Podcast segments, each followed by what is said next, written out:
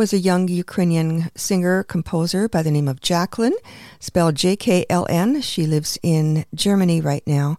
And there she was with her recent release, Welcome to Ukraine. Вітаю вас всіх, шановні радіослухачі на радіопередачу «Наш голос» радіоукраїнського коріння на багатомовній радіостанції АМ 1320 CHMB у місті Ванкувері. Говорить Павліна. Dobry and welcome to Nash Holos Ukrainian Roots Radio here on AM 1320 CHMB Vancouver. I'm your host, Pawlina. Well, today marks a very sad anniversary for Ukraine. It marks two years of absolute hell being rained on them. Revenge and rage, perhaps, for being so successful in such a short period of time. So today's program will reflect on the incredible bravery, endurance, and determination of the Ukrainian people. So today we've got an interview with a man that I met in Ukraine 2015 through Ukraine War Amps who has been working as a civilian paramedic at the front. So we can get some insight from him that um, we can't from military personnel who are not allowed to speak to media. And Nick will give us a really good picture of what life is like for ordinary people who just want to help out and do what they can with what they have. And Olena Skorokhod will join us with news from Ukraine, coming to us courtesy the Kyiv Independent, Ukraine's largest and fastest growing English language news outlet. As well, a proverb of the week, other items of interest, and great Ukrainian music. And up next, a brand new release by talented Toronto singer, composer, and musician Nastasia Y. She performs unique renditions of Ukrainian folk songs and also her own compositions. Here is her latest, and I'll let her introduce it in her own words. I want to take you to the Black Sea, to Crimea, a place where I spent a lot of my summers as a kid growing up in Ukraine. It's the home of the Crimean Tatar people, who are the indigenous people of Crimea. Unfortunately, it's also the place where the war in Ukraine began with the occupation of Crimea, which started exactly 10 years ago. This is a repetition of generational trauma of ethnic cleansing in the region because in 1944, Stalin forcibly deported nearly all Tatar people from their land, erasing schools, mosques, libraries, burning books, renaming streets, and settling on the land. Unfortunately, history repeats itself, and these things are happening throughout occupied regions all over Ukraine now as we enter the third year of the full scale war. In Crimea, the Tatar people face repressions for speaking out, quite literally, as the language is considered to be an endangered language. But there is one thing that music can do, which is give a voice to those who don't have one right now. So here's a bold reimagining of a traditional wedding song from Krim, created with my band in Toronto, where I live, sung in the Crimean Tatar language.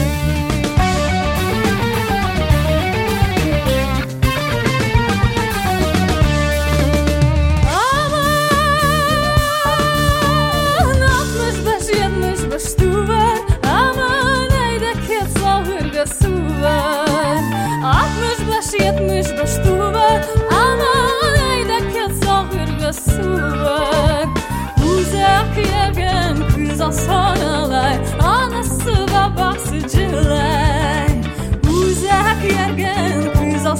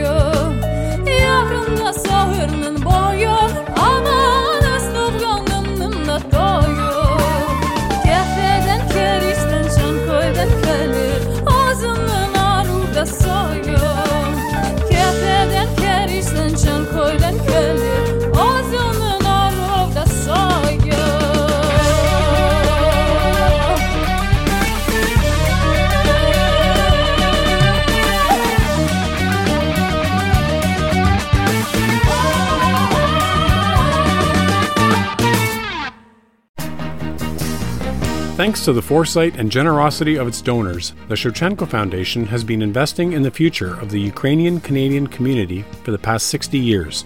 Since 1963, the Shevchenko Foundation has been funding initiatives that strengthen our Ukrainian Canadian identity and enhance our Ukrainian Canadian cultural heritage. These include fine and performing artists and arts groups, museums, cultural centers, education, as well as authors, journalists, and the Ukrainian Canadian media including this program. The Foundation strives to become the premier not for profit foundation in a Canada which acknowledges the Ukrainian Canadian community as a fundamental component of Canadian society. Nash Holos listeners are encouraged to support this vision through continued donations into the future. To apply for grants, make a donation, or for more information, visit www.shevchenkofoundation.ca.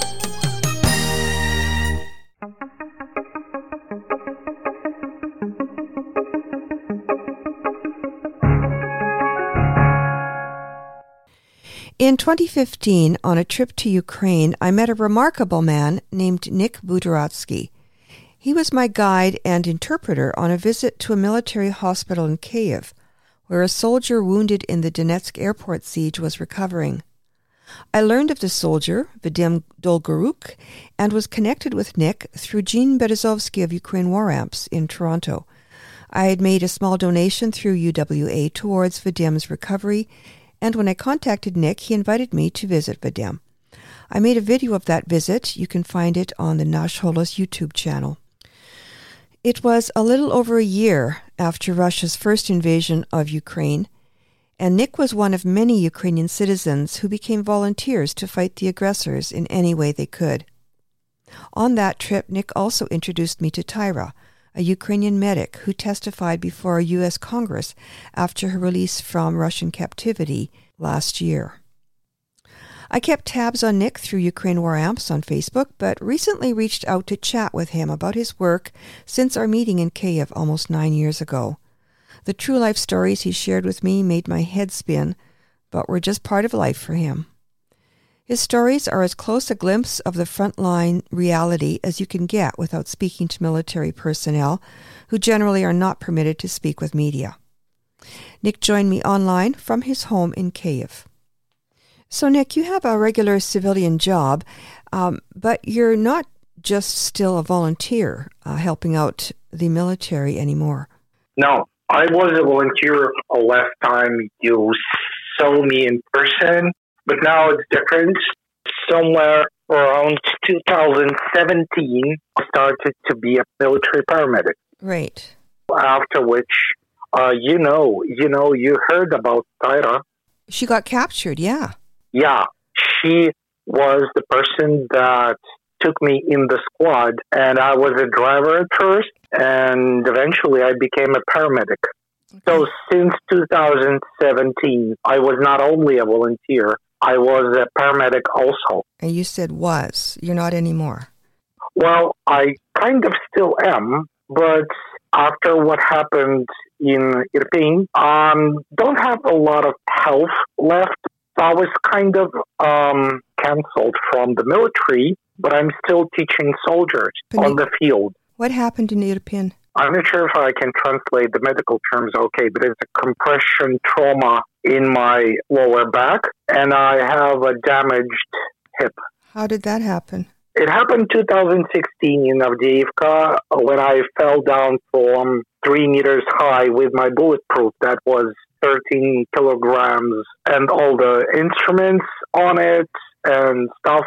So I fell down, damaged my back and my hip, and I wouldn't say that's a full scale concussion, but the shockwave got me. So since then, I was not taking care of it really good. Uh oh. So when the full scale invasion happened, I was responsible for evacuating injured people. I was the deputy of the head of the hospital that we created ourselves on the Azov battalion basis. We had a lot of doctors, we had a lot of staff. So it was my turn to go to the Irpin area to evacuate injured. And this is where, you know, a lot of heavy lifting, falling was done, and those injuries came back again. Oh, how did you fall in the first place with that that heavy uh, equipment on top of you? I was putting some sensors on the height. Mm-hmm. It's for watching the perimeters, blah blah. It's complicated stuff.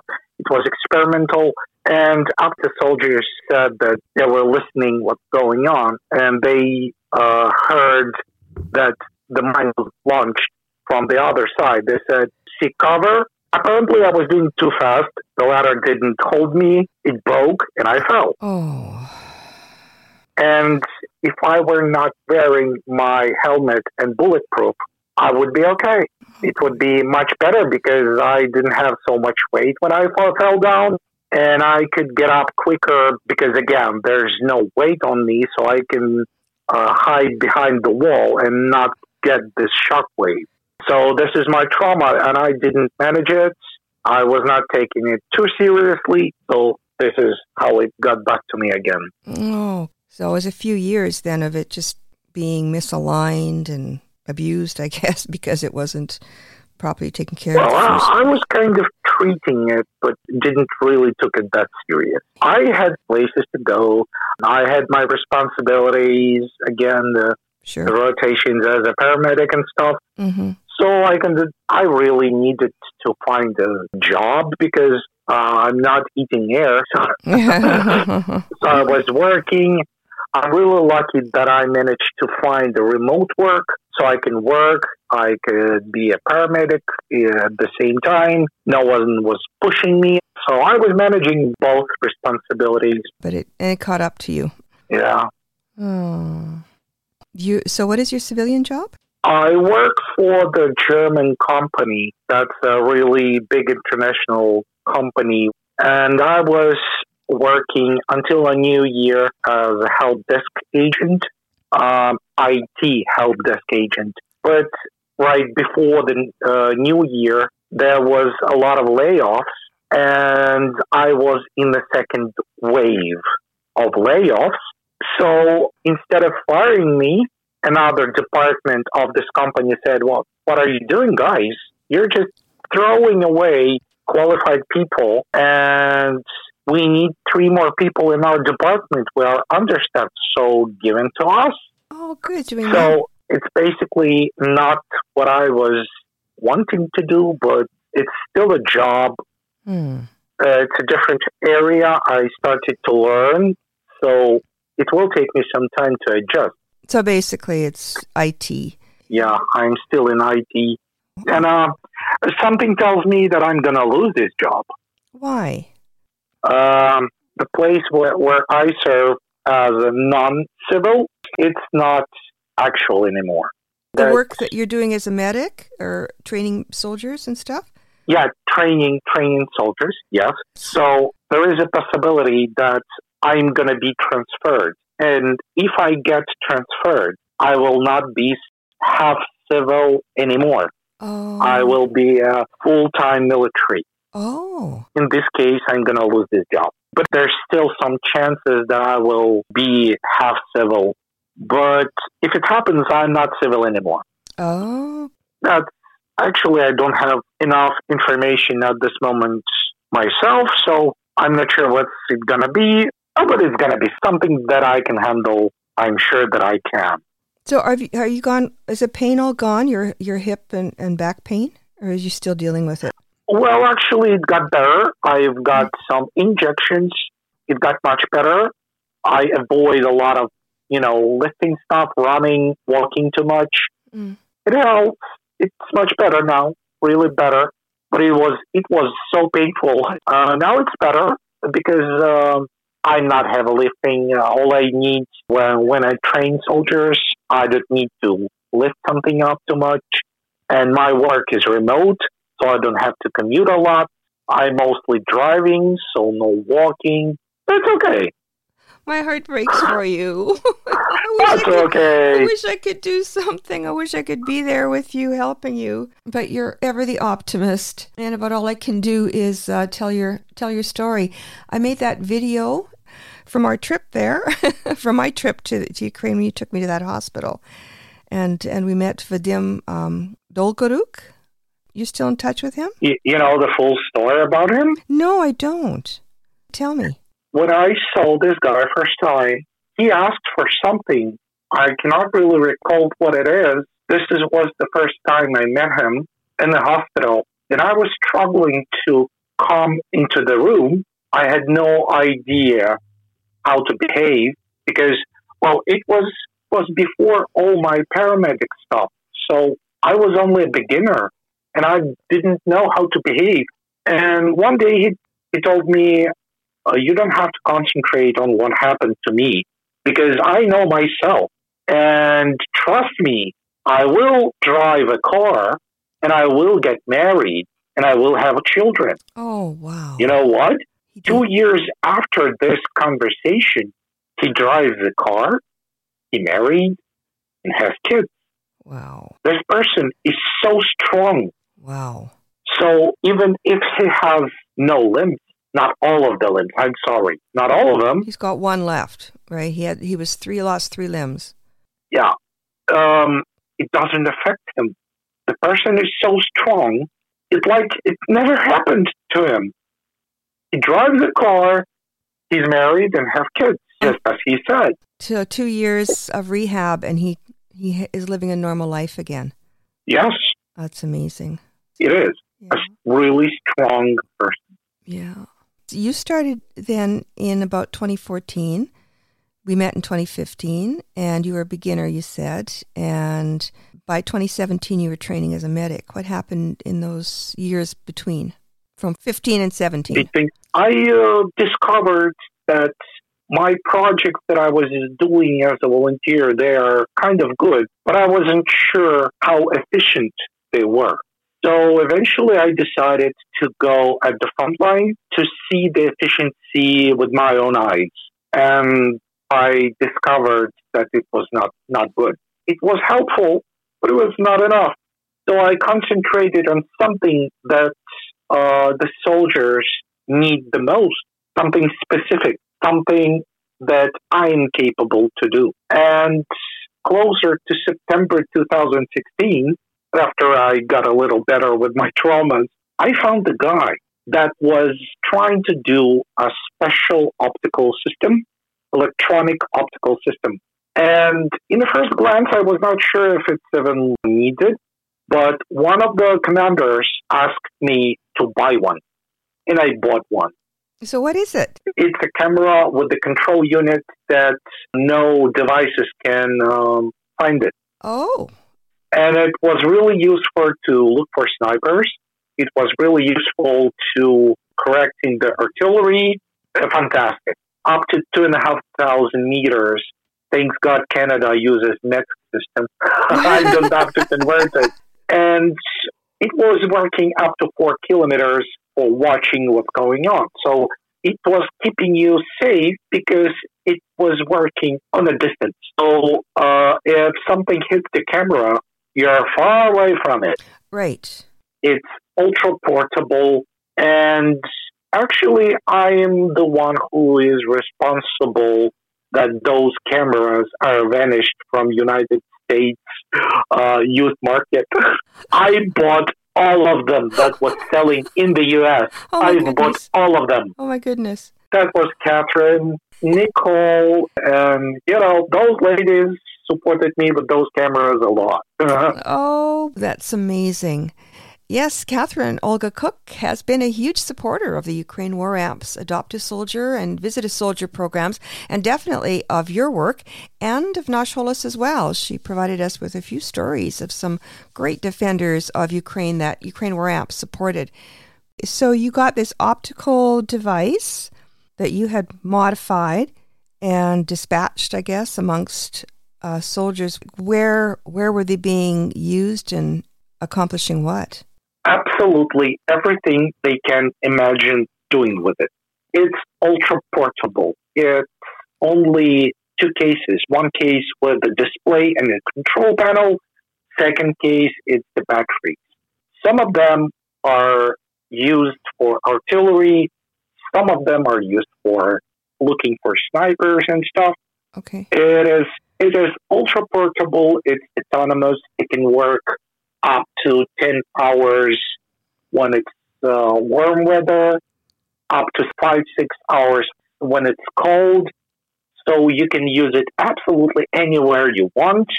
And if something bad happens, all you need to do is just grab the camera and run. You can leave the batteries, you can leave the control panel. All you needed to do is just take the camera away so if something goes wrong, it will not work against you. So we will train soldiers how to use it and how to act if it's gone too bad. All we need to do is just take the camera and run if something goes wrong. Okay, so let's imagine a situation when uh, you're in a trench and you're trying to observe what's going on and you need to rise above the trench with the binoculars. Sniper will get you. Um, right. There is a periscope that you can use to look what's ha- what's happening. But all of the snipers know that this periscope is like 20 centimeters long. So all the snipers have to do is just send the bullet 20 centimeters lower, and it will get you. This device was working, it depends on the charge of battery, but it could work up to 70 meters. So the snipers will not know where you are. Oh, awesome. And the camera itself was really small and compact, and it was really complicated to see. You could hide it, you can cover it with something, and you can move any directions up, down, uh, sideways, so you can control it. Wow. So why did why did it stop? What happened in twenty one that that well, changed? Uh, I didn't have enough money. Uh, it's embarrassing to say, but I was really tired. That's not embarrassing. You're human. Was, You're human. Yeah, I, I know. I thought that I made of steel, but no, I made of meat. So, yeah, I got tired. Sure. I'm speaking with Nick Buderatsky in Ukraine, who I met in Kiev in 2015 when he was helping out as a volunteer at the front. We'll take a station break now after a musical interlude, but we'll continue our chat in the second half of the program to find out more about Nick's work at the front lines and some harrowing personal experiences in this infernal war. Up next, a song that was released two years ago at the outbreak of war by Bono, one of many famous artists releasing songs supporting Ukraine. Unfortunately, that didn't continue, but Bono recently called on the free world and the United States in particular to ramp up its support of Ukraine at a concert in Las Vegas. Here's his recording from 2022. Taras Shevchenko's My Friendly Epistle to the dead, the living, and those yet unborn my countrymen and all who live in Ukraine and outside Ukraine. If a man say I love God and hate his brother, he's a liar. 1 John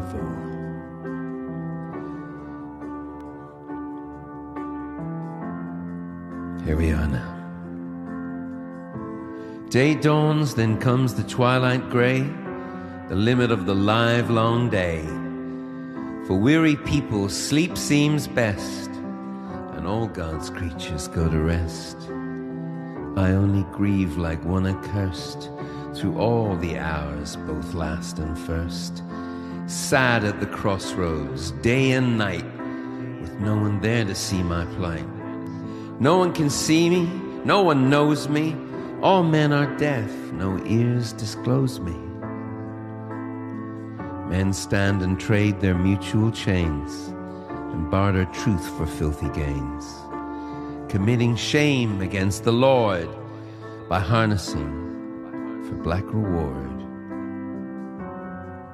People in yokes and sowing evil in fields commissioned by the devil. And what will sprout, you soon will see. What kind of harvest there will be.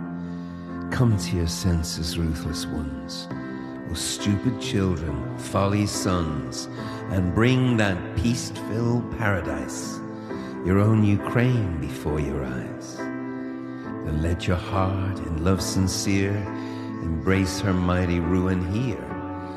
Break then your chains, in love unite, not seek in foreign lands the sight of things not even found with God above, still less in lands that strangers love.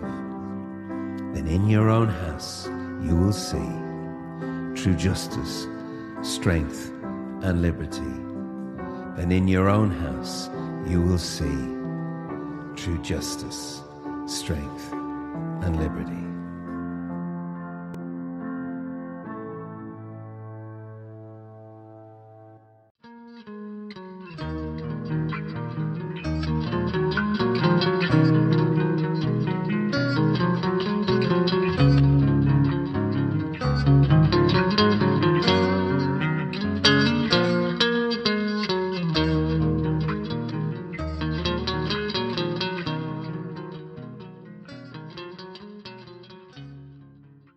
Poslušajte radioprogramu Naš Holos Radio Krinského Korinja.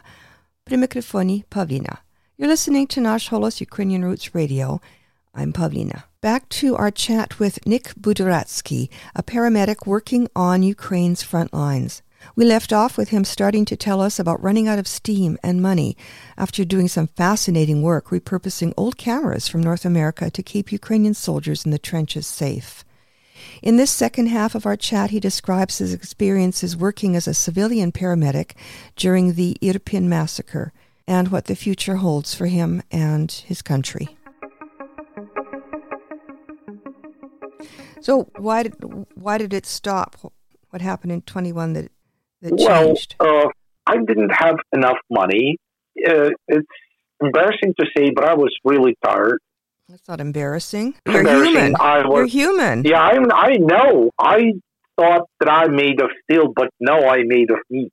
So yeah, I got tired. Sure. I got tired psychologically because in 2019 uh, we broke up uh, with my partner, so I was exhausted. Exhausted physically, I was kind of depressed. Sure. I had no money to buy those cameras, uh, control panels, displays, batteries, and there was not too much demand for these devices anymore.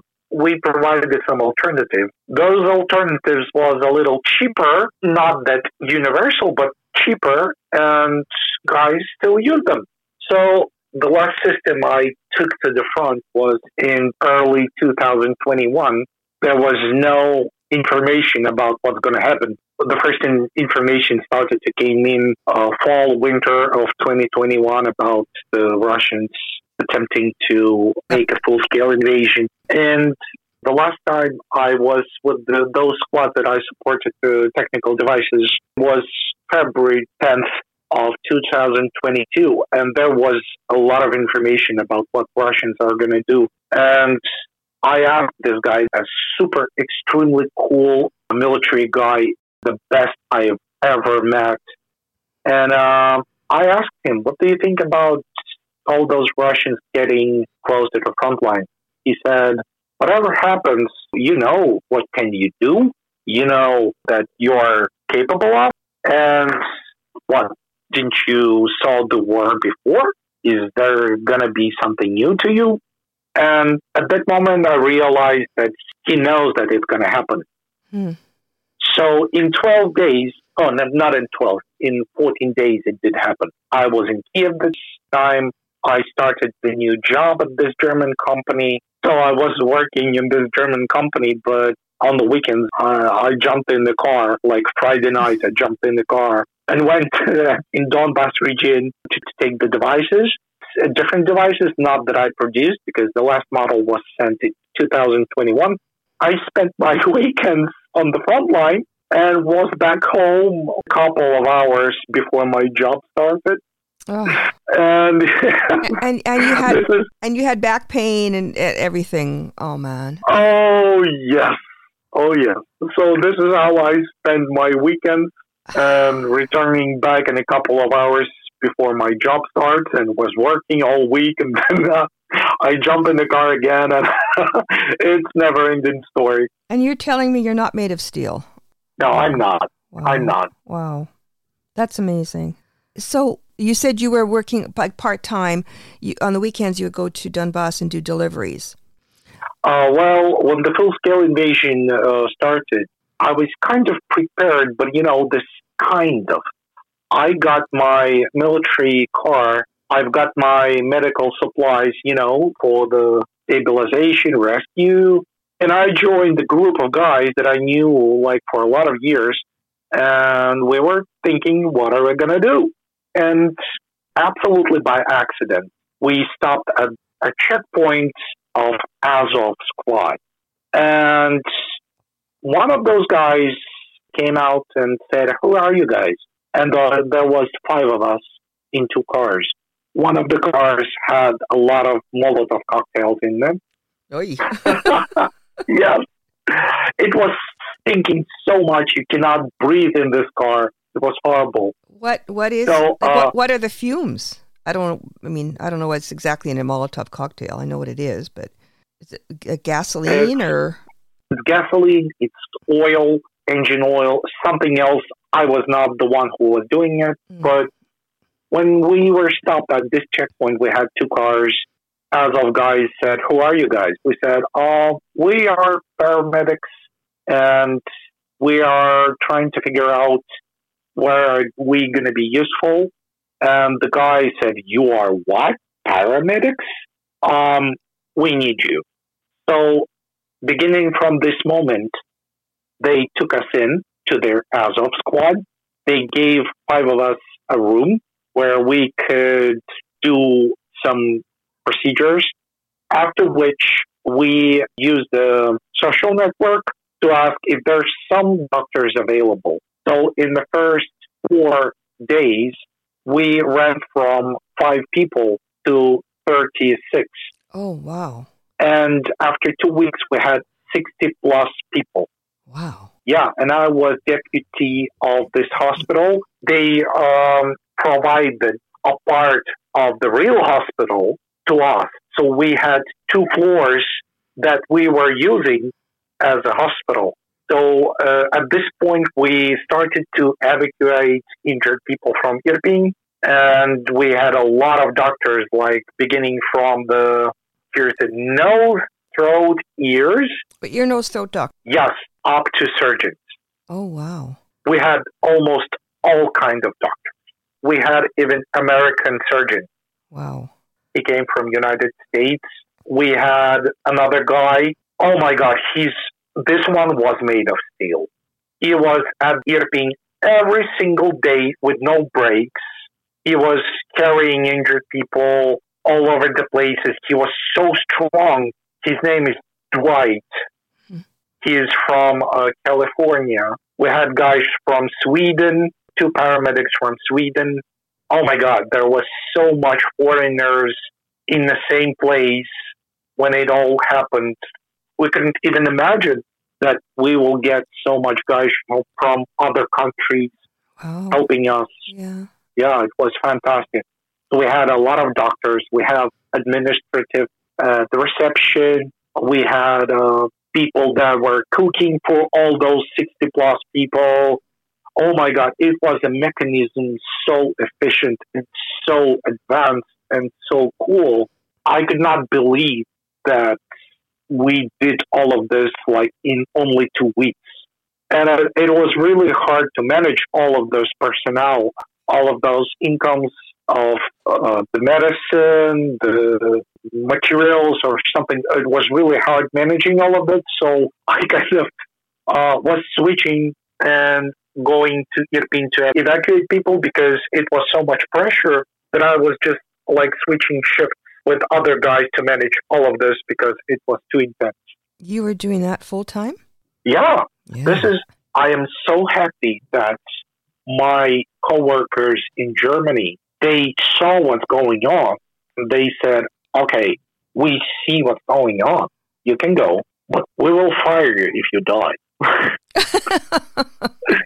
so the guys in Germany were waiting for me for almost four months. really? Yes, until I get back and started to work again. They waited for me, asking how I am all the time. Oh my God, it was a dream team. I love them so much. They're such a cool guys. Unfortunately, there was layoffs. I'm not with them anymore, but they are such a fantastic people. I love them. So they waited for me. I was still using my weekends to train soldiers. Not every weekend, but still a lot of work.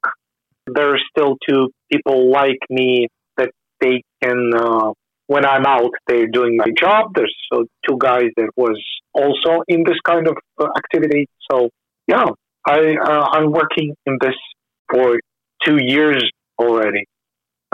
yeah. Wow. So, what did your work as a medic involve? I was managing uh, the deliveries and medical personnel when I when when Russians were around the Kiev. I was also doing the evacuations, but after uh, they were kicked out, I stopped to manage this hospital because there was no need anymore. So I concentrated to teach soldiers to stop critical bleedings, um, heart lung reanimations, and other stuff that they will need in the field not to bleed to death, you know. So since then, I just teach soldiers uh, how to stabilize themselves, not to bleed. Sometimes I get soldiers with medical education. I was teaching them uh, TCA3 Tactic Combat Casualty Care Program, uh, but there was no much of them, so I was teaching basics. Mm-hmm. And so now you're you've got a civilian job and you do paramedic stuff on the weekends. Yeah. So you're right now just waiting for your orders. Yeah. Yeah. Yeah. Yeah. I'm waiting for the results. There's some communication going on higher up above, so I just sit and wait what is going to be next. Will I be half civil? Will I be civil? Will I be military? I have no idea. But there's a big, big chance that I'm not going to be a half civil anymore because, you know, a lot of people get enrolled today, so huh, there's no chance I'm going to stay civil. No way. Wow. I want to be a civil, but I, yeah. I, I do know that it's kind of really not possible at this moment. Yeah. Yeah. Um, how's Taira? She's doing a lot of work internationally, presenting the situation that's going on in Ukraine in different countries. She travels a lot. She's okay, but I couldn't catch her because as soon as we agreed that I will visit her, she's off somewhere in the different countries, Oh boy. you know, testifying, uh, Mm. doing international work. So I cannot catch her. Aw. She's always busy. but she's fine. She's fine. Yeah, that's good. She's fine. Yeah. How long was she in captivity? How long did they hold her? Somewhere around half a year, a little bit more than half a year. How was she when she was released?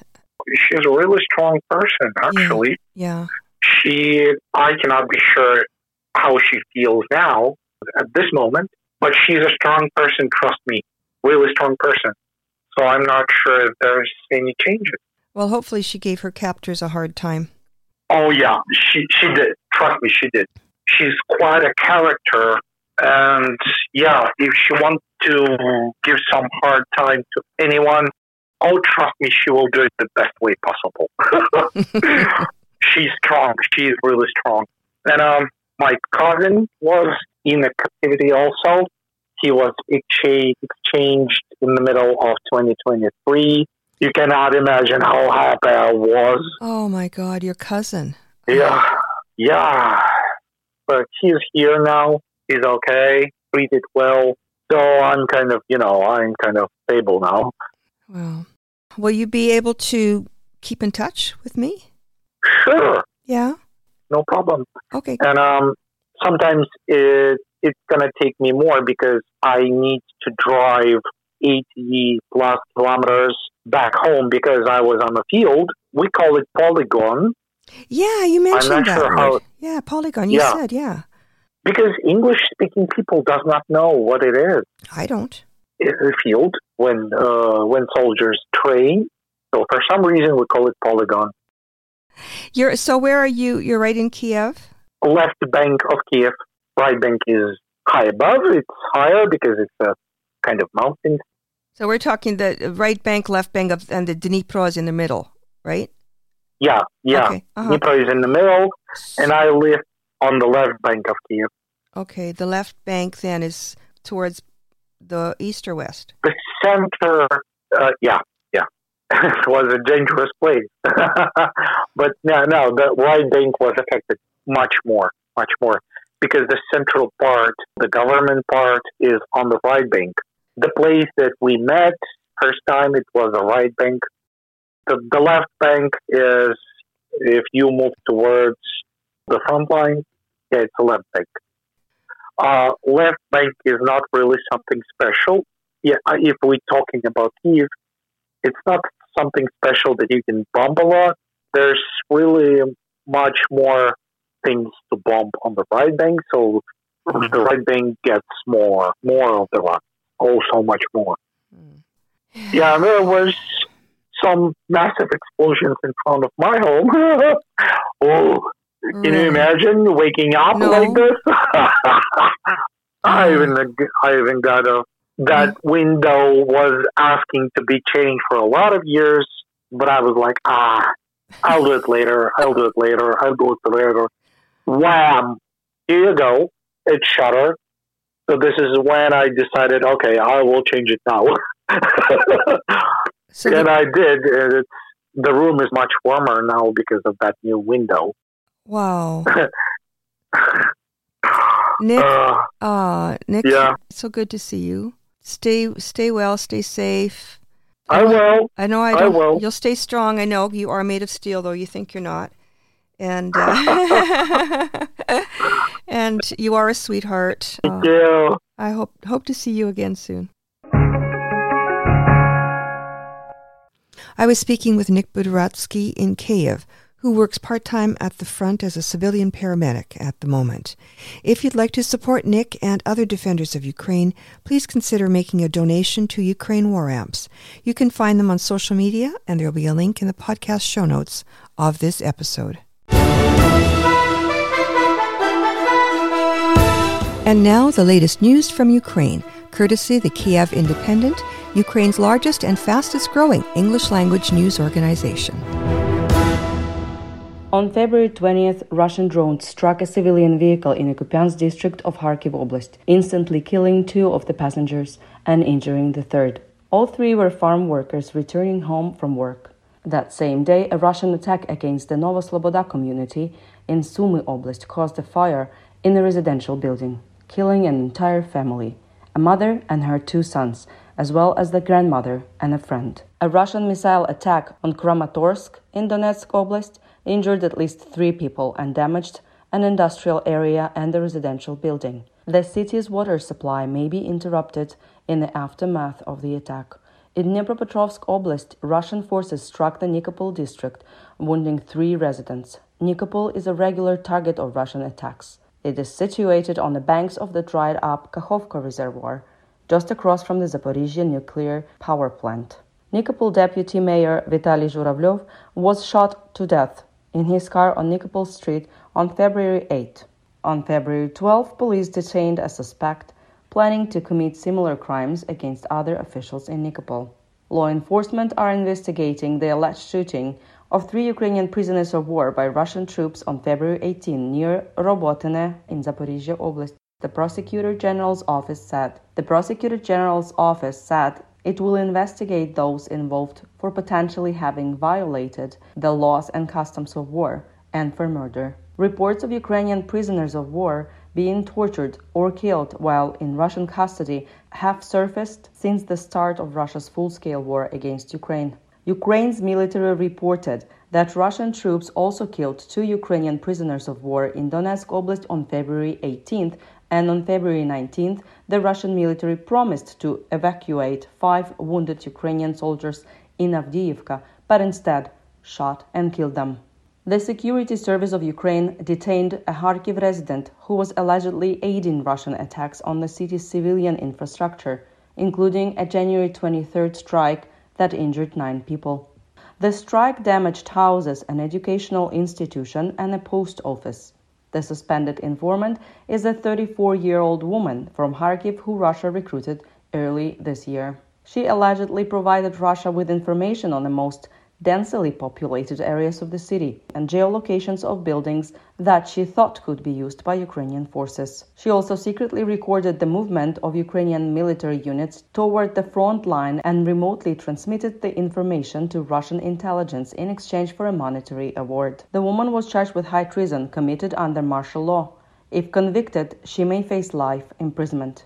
As February 21st, Ukraine has launched over 16,000 criminal cases over crimes against national security, including 3,106 over high treason, according to the Prosecutor General's office. Ukrainian troops launched two HIMARS missiles against a Russian military training ground in occupied areas of Donetsk Oblast Volnovakha district, where Russian troops were stationed, killing at least 60, the BBC reported on February 21st. The attack took place on February 20th near the village Trudivske, where units of the 36th Guards Motorized Rifle Brigade commonly stationed in Russia's Far East were deployed. The news outlet said it had obtained more than 10 photographs and videos taken after the strike showing dozens of dead, but did not publish them. A spokesperson for the Odessa military administration also shared the claims on Telegram. Russia has lost over 400,000 troops in Ukraine since February 24, 2022. The General Staff of Ukraine's armed forces reported on February 21st.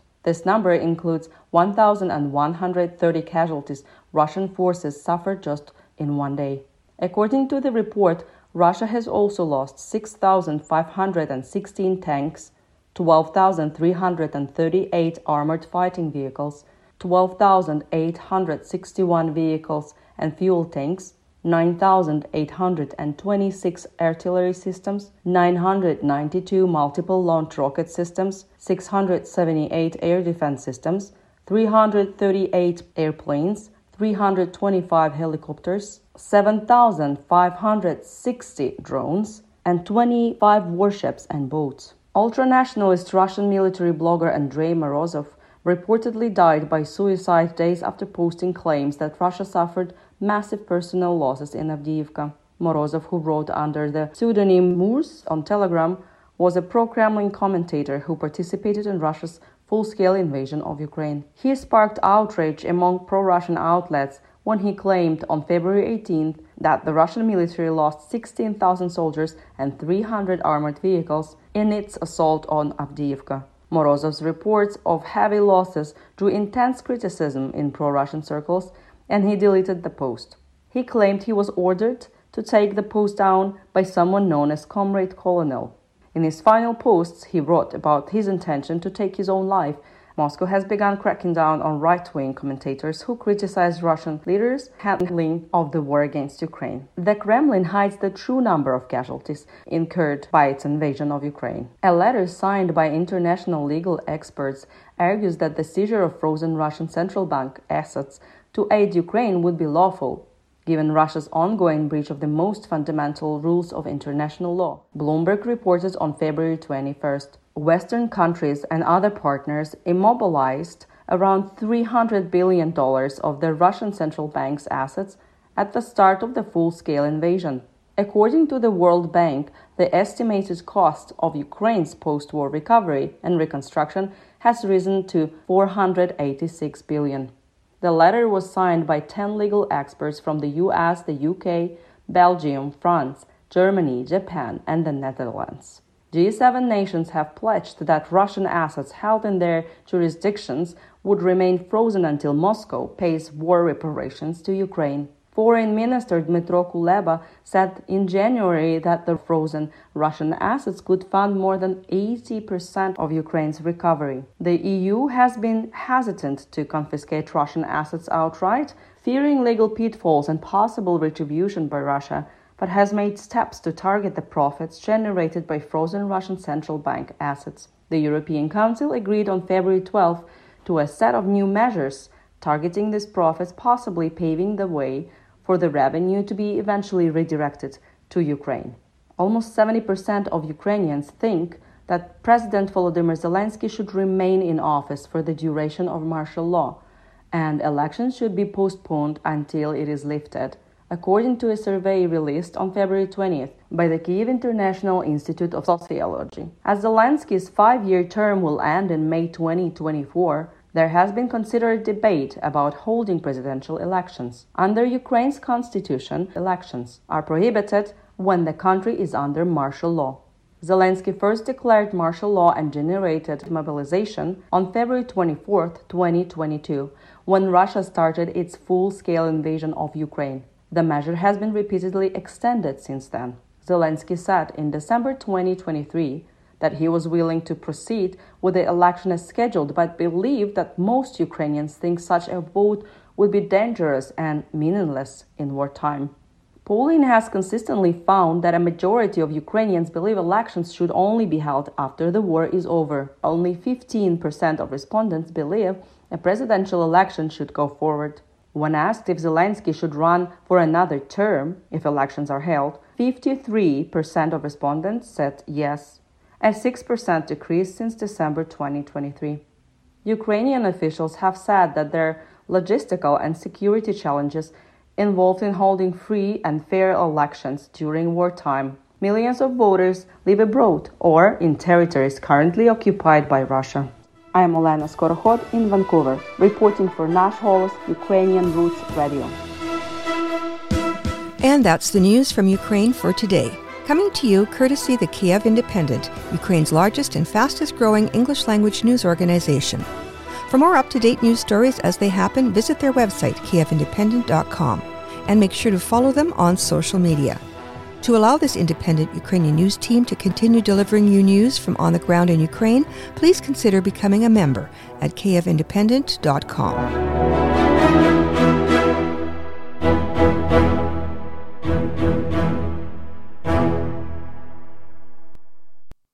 Ви слухаєте радіопрограму «Наш голос» радіо нашого коріння на багатомовній радіостанції АМ 1320 CHMB у місті Ванкувері.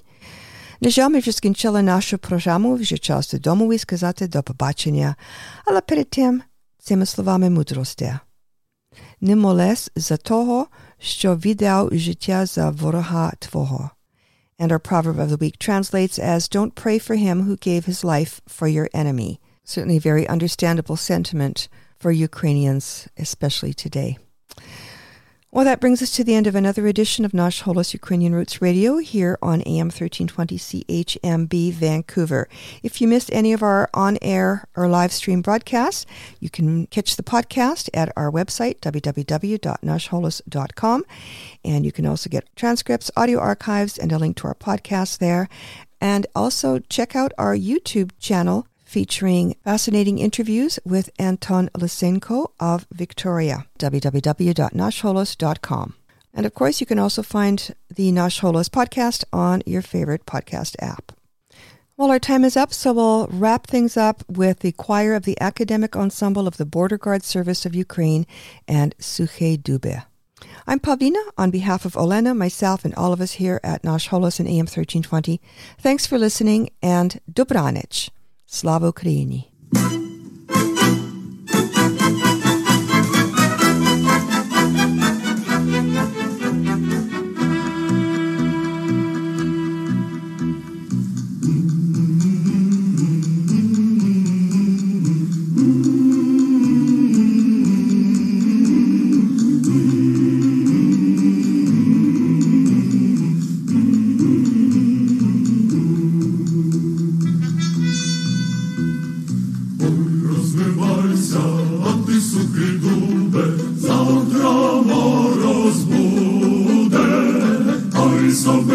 Slava Ukraini. Зараз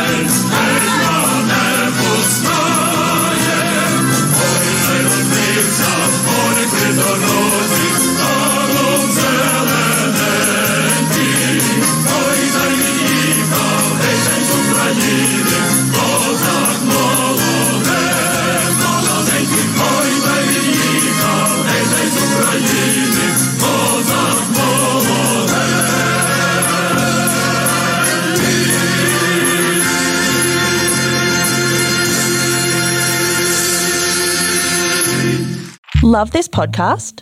Support this show through the ACAST supporter feature. It's up to you how much you give, and there's no regular commitment. Just hit the link in the show description to support now.